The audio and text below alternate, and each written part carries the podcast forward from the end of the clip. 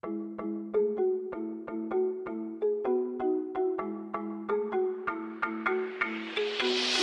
ai venit la The Budget Project, un podcast pentru tinerii care vor să stăpânească finanțele, carierele și viitorul. Vom discuta despre bugetul tău și despre ceea ce trebuie să știi ca să poți să fii eroul poveștii tale. Bine ați venit la un nou episod în care sumarizăm ultimele știri, cele mai interesante, în opinia noastră, știri din ultima săptămână și pe care încercăm să le disecăm așa încât să le înțelegem și noi, eu în mod particular, dar și voi.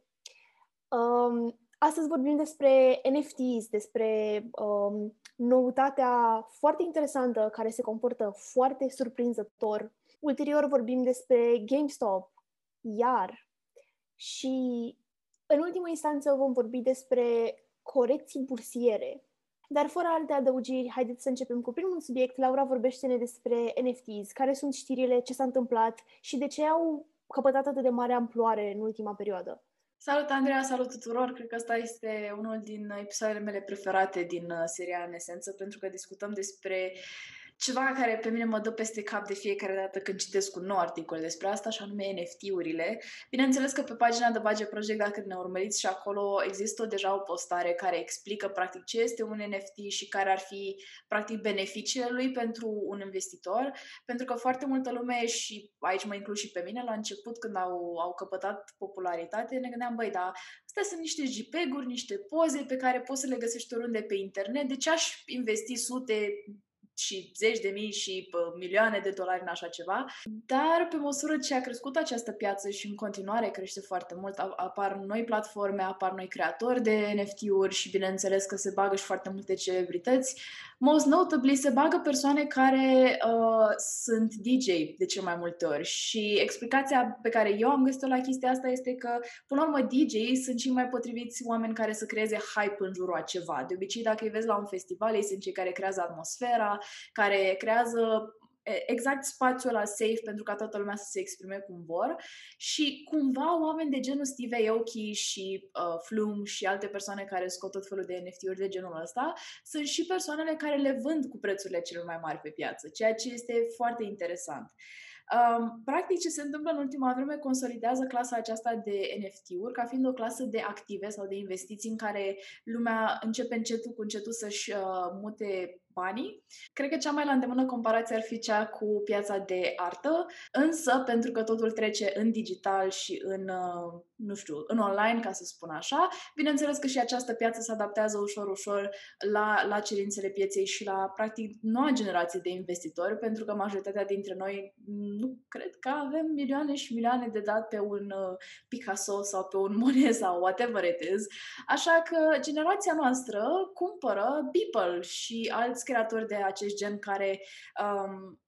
cel puțin după, după standardele casei de licitații Christie's, care este o casă de licitație cu fo- o foarte lungă istorie, a fost fondată în 1766, dacă nu mă înșel, și um, a fost și organizatoarea acestei uh, licitații în care s-a vândut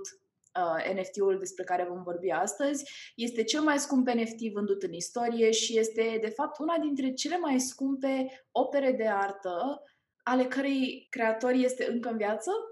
E foarte interesant de văzut cum pe o piață atât de tradiționalistă și atât de uh, închegată din, din punctul de vedere al persoanelor care pot intra pe ea, cum se liberalizează și aceasta încetul cu încetul. Cum ne spunea, de exemplu, Mădălina în episodul trecut,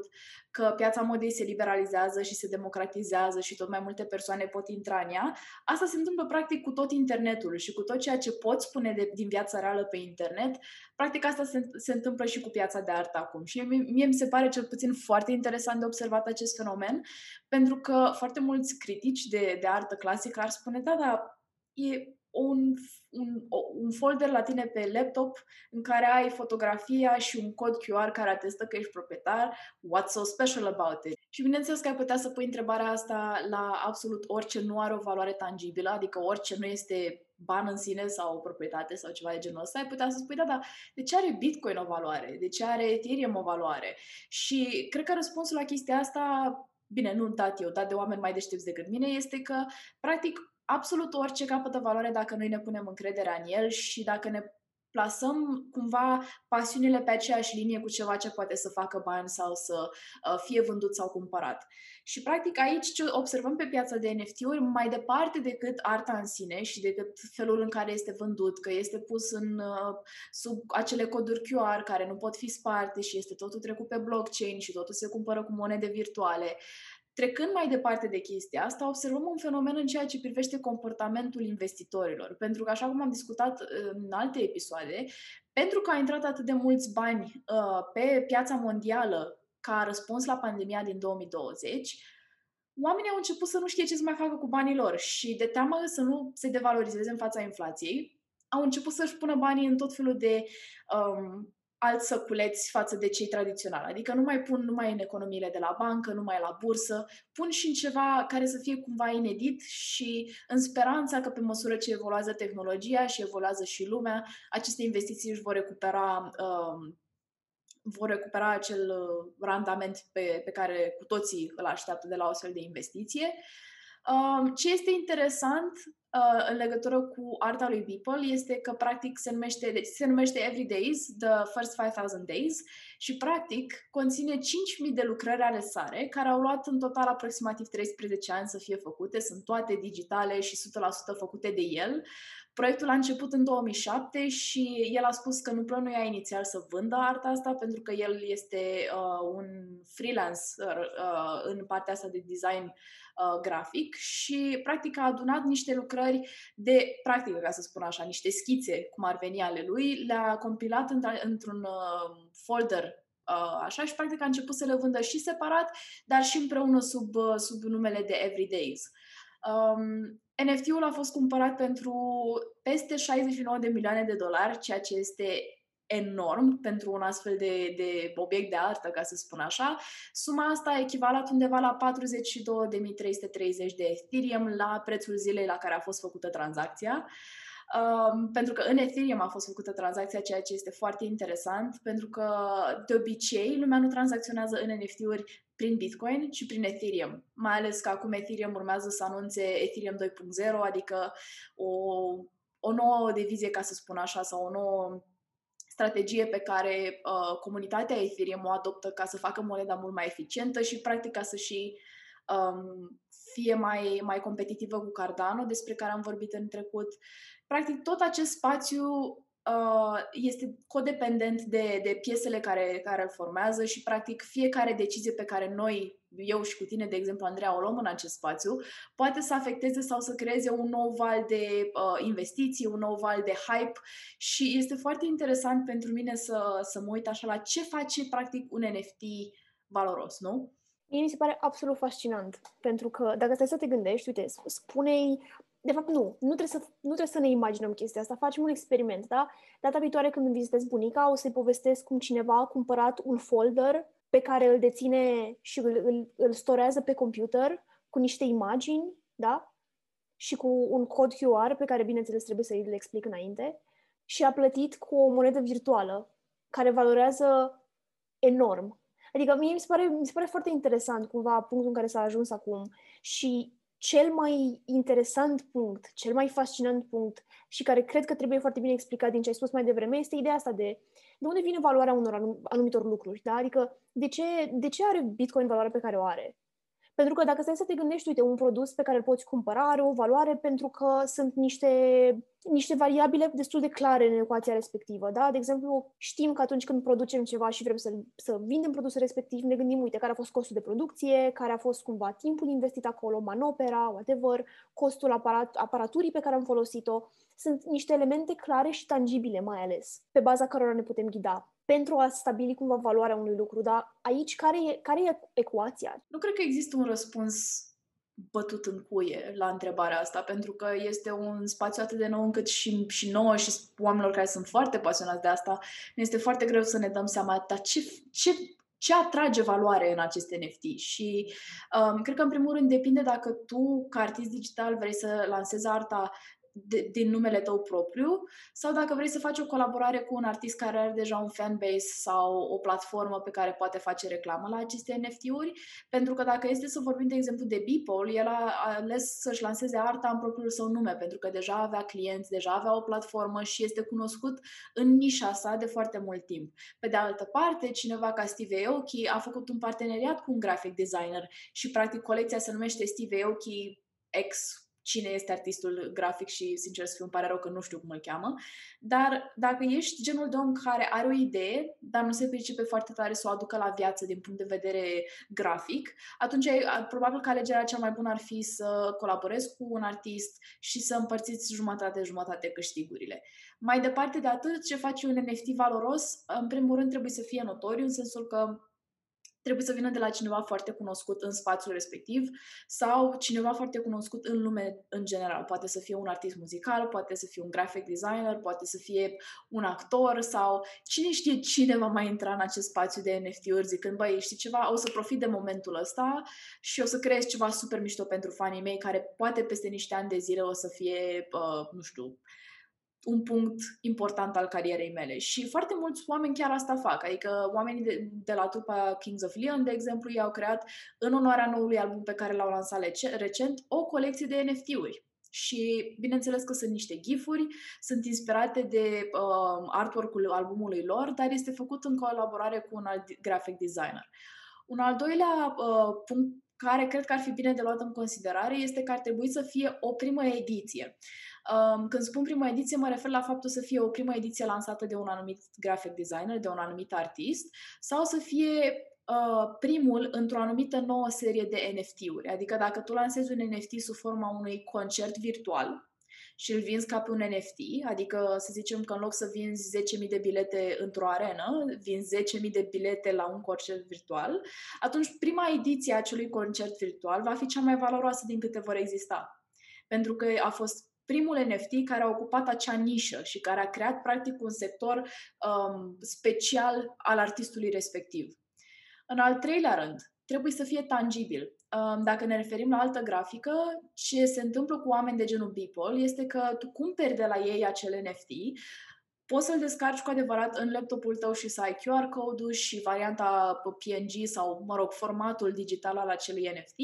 dar îți va veni acasă și o cutie de colecție cu probabil ceva semnat de artist, cu uh, formatul fizic al, al uh, artei în sine și ceva practic ce poți să pui și pe perete acasă. Dacă vine cineva la tine și spune, a, păi ce mișto e asta, și tu spui, da, dar uite, scanează și codul QR și o să se arate că tu ești unul din cei 10.000 de proprietari în toată lumea that's exciting as well. Adică ceva care să, să aducă mai, mai aproape de, de realitate acest NFT, să nu-l păstreze în eter undeva într-un spațiu de la intangibil în care spune, da, l-am pe laptop undeva, dar nu prea mă ajută cu nimic, știi? Um, pentru că, din punctul meu de vedere, cel puțin arta e făcută să fie uh, pusă pe pereți și să fie arătată, așa cum, practic, nu știu dacă ai văzut în, uh, în Louvre când am mers noi două, în Louvre, lângă anumite picturi mai, uh, mai cunoscute, există un cod QR care te duce la istoricul picturii respective și îți vorbește un pic despre artist și așa mai departe. Ceva de genul ăsta este și QR codul respectiv. Un ultim criteriu ar trebui să fie raritatea. Uh, pentru că un NFT care are 10.000 de părți, să zicem, este mai, mult mai rar decât un NFT care are 40.000 de părți. Mai, mai în concret, dacă eu vând o, un JPEG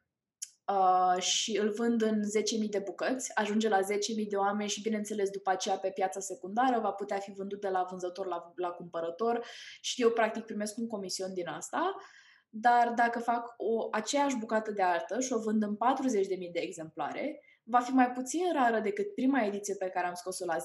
care poate fi deținută de mult mai puține persoane în același timp.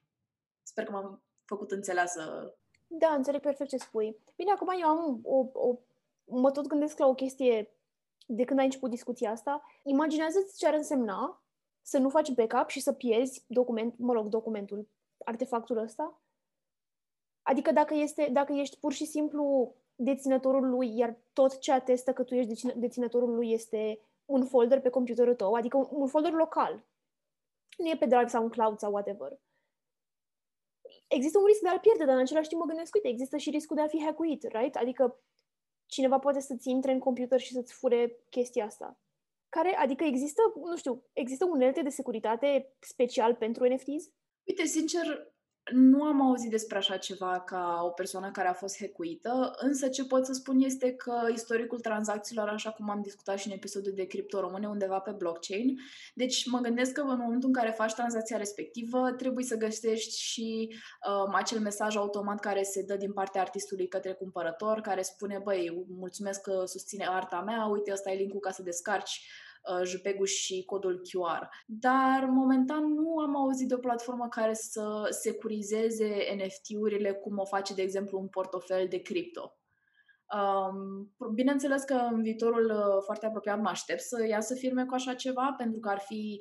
um, foarte periculos să nu ai posibilitatea să le scoți total de pe calculator și să le ții într-un mediu 100%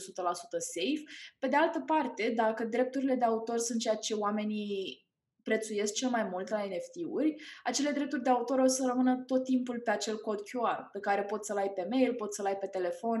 Uh, sunt sigură că există și aplicații care salvează anumite linkuri și așa mai departe. Deci cred că dreptul de autor îl vei avea tot timpul dacă ai grijă de acel cod QR. Asta e răspunsul pe care pot să-l dau în momentul de față. Vreau să ne întoarcem puțin la discuția asta pe care ai deschis-o mai devreme despre ce stabilește valoarea unui lucru, în general. Vreau să vorbim despre GameStop. Cred că GameStop este un subiect super uh, interesant în sensul ăsta. După cum știți, avem un episod despre, despre GameStop, dacă nu știți, dar după cum știți, a fost o, o creștere foarte mare în valoarea acțiunilor de la GameStop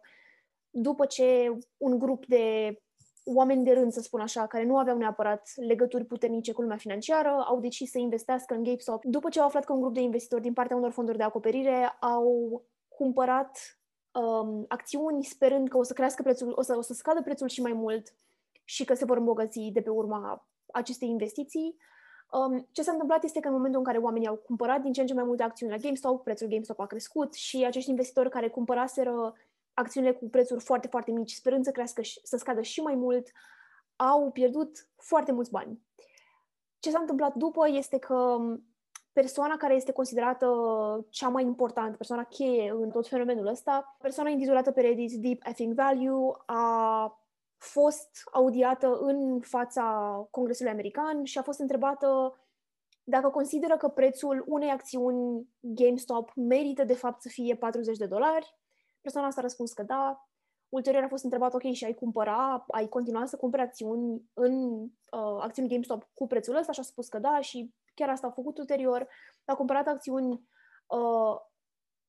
într-o valoare suficient de semnificativă, așa încât în momentul ăsta GameStop, o acțiune GameStop valorează în jur de 220 de dolari. Asta ne arată niște lucruri interesante despre cum funcționează bursa și cum funcționează valoarea lucrurilor intangibile în general. Pentru că unele persoane care discută despre subiectul ăsta spun că poate că nu mai merită să investim în GameStop. Și motivul pentru care asta e o ipoteză este pentru că în momentul ăsta prețul unei acțiuni depășește valoarea pe care o acțiune în compania respectivă o are într-o așa măsură încât este pur și simplu divorțată de valoarea în sine a companiei. Unul dintre exemplele ilustrative a acestui fenomen este faptul că chiar după ce cofondatorul Chewy, Ryan Cohen, a anunțat că va prezida o nouă comisie care dorește să schimbe cumva viitorul GameStop pentru a-l transforma într-o uh, afacere de tehnologie care să funcționeze exclusiv online, prețul companiei GameStop a crescut cu 9 miliarde de dolari, ceea ce e șocant, pentru că, realist vorbind, de obicei creșterile astea se întâmplă în momentul în care a, se întâmplă ceva important în compania respectivă, o achiziție importantă, o, un, un development tehnologic important, sau B, când ceva se anunță promițător. Dar de obicei creșterile nu sunt atât de mari. Adică asta cumva ne spune că valoarea actuală a acțiunilor GameStop și a GameStop ca companie este dată mai degrabă de încrederea investitorilor. Și de asta anumiți oameni care au vorbit despre subiectul ăsta în trecut au spus că acum a ajuns, GameStop a ajuns să fie un fel de meme coin, adică a ajuns cumva să fie o, uh, o, o acțiune în care oamenii investesc sau pe care oamenii o cumpără efectiv pentru experiența în sine, știi? Pentru a putea spune cumva prietenilor că au GameStop, că dețin GameStop sau pur și simplu pentru a, a, a face un gamble. Adică uh, Graham Stefan a comparat chestia asta cu un fel de casino. A spus că să cumpere GameStop acum este ca și cum te duce la casino pur și simplu pentru experiența asta, nu neapărat pentru promisiunea unui, unui return la investiția ta. Adică, în esență, ce se întâmplă acum e că e o, o, un divorț foarte mare între valoarea actuală și sau, depinde cum alegeți să vedeți situația asta, valoarea potențială a companiei GameStop și valoarea acțiunilor în momentul de față. Și asta cumva ne face să putem oferi un fel de răspuns la întrebarea pe care am pus-o mai devreme legată de ce dă valoarea unui lucru intangibil. De cele mai multe ori, cum am spus, există și o componentă tangibilă, dar în momentul în care asta nu există sau cel puțin nu e foarte, uh, foarte importantă, e vorba de încredere. E vorba de încrederea pe care oamenii o acordă elementului respectiv, fie că este uh, o operă de artă digitală sau un, uh, o acțiune într-o companie care până acum puțin timp nu o ducea deloc bine. Mi se pare super interesant că discutăm despre GameStop din nou, pentru că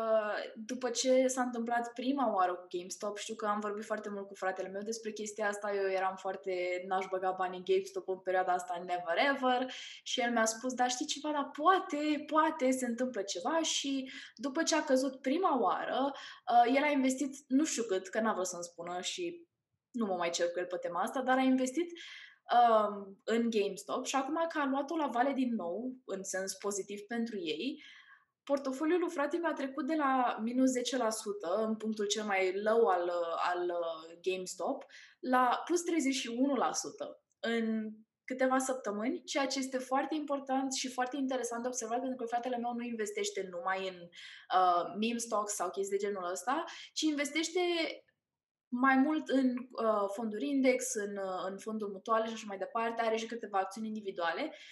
dar faptul că GameStop singur a reușit să întoarcă totalmente statistica la portofoliu, la întreg portofoliul, cu 40%,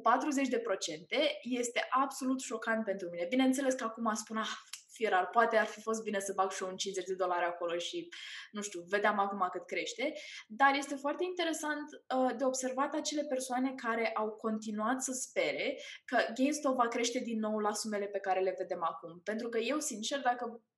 ar fi fost să, să, să am discuția asta cu fratele meu pe podcast, ar fi spus mm, momentul a cam scăzut. Nu cred că va mai vedea GameStop peste 200 de dolari la prețul unei acțiuni vreodată. And here we are. Um, și, sincer, s-ar putea, dacă GameStop o duce într-o direcție foarte bună pe partea asta de business, să uh, se reconsolideze ca o companie de tech și să aibă un viitor foarte bun de acum încolo. Însă, într-adevăr, ce spuneai tu, Andreea, eu nu consider că prețul GameStop momentan reflectă vreo calitate uh, fantastică și scoasă din povestea companiei în sine, pentru că, pe de altă parte, nici Tesla nu a urcat atât de repede și atât de um, frenetic la prețurile pe care le are acum. Tesla a urcat foarte gradual, la fel și Apple, la fel și Microsoft. Sunt companii care au ani de zile de um, foi contabile pozitive, deci pe verde, cu profituri, cu venituri foarte mari. GameStop nu e așa. Și atunci, în momentul în care piața se va reechilibra și oamenii vor începe să investească în alte sectoare ale pieței, de exemplu, uh, sănătate, travel,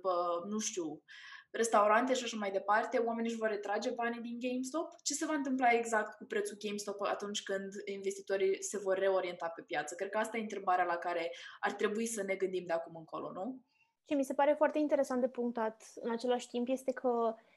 ce spui tu e complet adevărat, în special luând în considerare faptul că în momentul în care creșterile astea recente se întâmplau uh, cu pași foarte repezi, anumiți provideri, anumite platforme au oprit pur și simplu vânzarea acestor acțiuni pentru că volatilitatea e foarte ridicată, adică există fluctuațiile sunt normale, fluctuațiile sunt normale în cadrul oricărei acțiuni, dar fluctuațiile de genul ăsta ne indică că e ceva în neregulă. Adică e un semnal de alarmă în, în același timp. Și chiar dacă de obicei stoparea vânzărilor se întâmplă pentru 5 minute sau uh, un timp din ăștia foarte, foarte scurți, e totuși important să ne gândim, mă, de ce se întâmplă chestia asta? Adică care e cumva the background story? Dar întrebarea pe care vreau eu să o pun și punctul pe care vreau să-l fac în același timp este că noi am vorbit în trecut despre investiții, dar cu asteriscul foarte important că am vorbit despre investiții de termen lung. Am vorbit despre ce înseamnă să te investești în fonduri index, în fonduri mutuale, în acțiuni separate, dacă vrei, dar asta este complet diferit față de a face uh, day trading. Adică este, cum să spun, e pur și simplu o, o altă activitate în integralitate, adică e, e ceva complet separat. Mai degrabă ce se întâmplă în momentul ăsta cu GameStop și ce fac foarte mulți, nu este o investiție pe termen lung. Și de fapt vreau să te întreb, asta e cel puțin opinia mea, dacă ție ți se pare, Laura, că a investi sau, de fapt, nu, a cumpăra GameStop este, reprezintă în momentul ăsta o investiție în sensul în care ne-am referit noi în trecut? Hmm, sincer, nu știu. Um, și știu că asta e un răspuns pe care foarte multă lume îl primește cu privire la bursă în general, dar altceva nu știu să-ți spun. Uh, din momentul de, de, de, din felul în care văd eu situația acum, GameStop are potențial și cu siguranță cu noua inițiativă a lui Cohen o să vedem lucruri fantastice de la GameStop, însă eu aș vrea ca, nu știu, prețul unei acțiuni să se întoarcă undeva în jurul unui 50 de dolari, 60 de dolari și după aceea o să pot considera că, băi, o luăm de la zero și compania asta chiar are potențialul să facă ceva mișto în noul capitol din viața sa. Acum, la 200 și ceva de dolari, sincer, nu, nu văd nu văd unde s-ar putea duce mai departe de atât pe termen lung. Pentru că nu-mi imaginez niciodată în următorii 5-10 ani că prețul unei acțiuni la GameStop o să ajungă la, nu știu, 9.000, 8.000 de dolari. Like, that's insane, pentru că dacă ar fi să urmărim aceeași traiectorie în același ritm pe care GameStop a avut-o numai anul ăsta, ar însemna că peste 10 ani o să ajungem la, nu știu, aproape 10.000 de dolari și este absurd. Este absolut absurd din punctul meu de vedere. Sigur, dacă vrei să investești acum și să te simți ca și cum ești în mijlocul evenimentului și ești martor la ce se întâmplă, sure, go for it. Dar eu, ca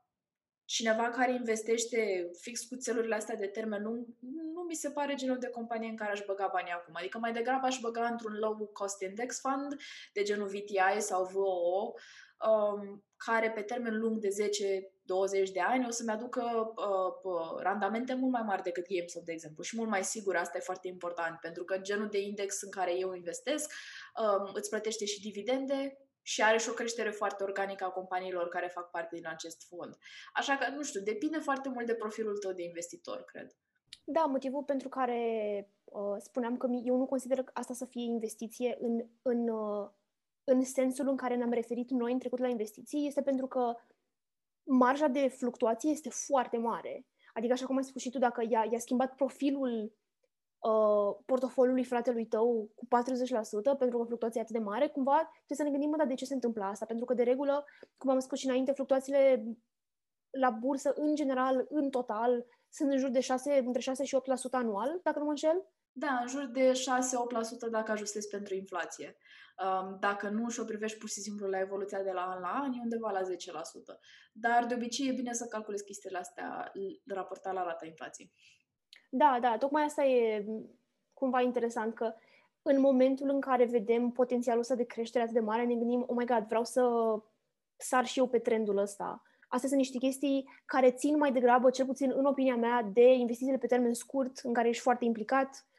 cum sunt, de exemplu, investițiile de genul day trading, în care urmărești efectiv evoluția și fluctuațiile și, în același timp, că asta e foarte important, pentru confortul mental al investitorului,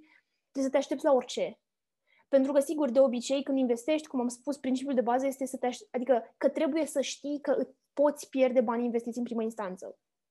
Sau se pot devaloriza. Dar când investești în ceva atât de volatil, șansele să pierzi sunt aproape la fel de mari cum sunt șansele să câștigi plus minus alte ajustări de genul, dar de ce a crescut atât de mult, dar oare mai, e potențial, mai are potențialul de a crește la fel de mult în viitor. Neplanificat, discuțiile noastre au mers cumva dintr-un subiect în altul și tocmai pentru că am vorbit despre fluctuații foarte mari uh, ale bursei, haideți să vorbim despre ultimul subiect și anume corecții bursiere. Laura, ce e asta? O corecție bursieră este un eveniment care se întâmplă odată la câțiva ani de zile și care are ca scop rebalansarea și, practic, recalibrarea uh, pieței bursiere. Motivul pentru care vorbim despre asta este pentru că în ultimele săptămâni uh, bursa a urcat și a coborât frenetic și pentru că ne-a fost foarte greu uh, zic nouă ca investitori, să prezicem comportamentul altor investitori și comportamentul unor corporații care investesc la bursă și așa mai departe, ne-a fost foarte, foarte greu să prezicem în ce urmează să investească masele. Uh, urmează să investească în restaurante și în, în genul de firme care au nevoie de clientelă în persoană, pentru că urmează să se redeschidă economiile la nivel mondial, sau investim în continuare în tehnologie. Ne ferim în continuare de companiile de travel, cum ar fi cele de avioane și cele de booking și așa mai departe, sau începem să reinvestim în ele în încrederea uh, că vaccinurile vor funcționa și că economiile se vor redeschide curând. Practic, ăsta este contextul în care discutăm despre o corecție bursieră și ăsta este contextul în care s-a și întâmplat o corecție bursieră în 2021. Ca să explic mai ușor ce este o corecție bursieră, este o perioadă de scurtă durată în care prețurile în general ale pieței scad între 10 și 20%. Acum, bineînțeles că sunt investitori foarte cunoscuți la nivel mondial care spun că în momentul în care piața cade,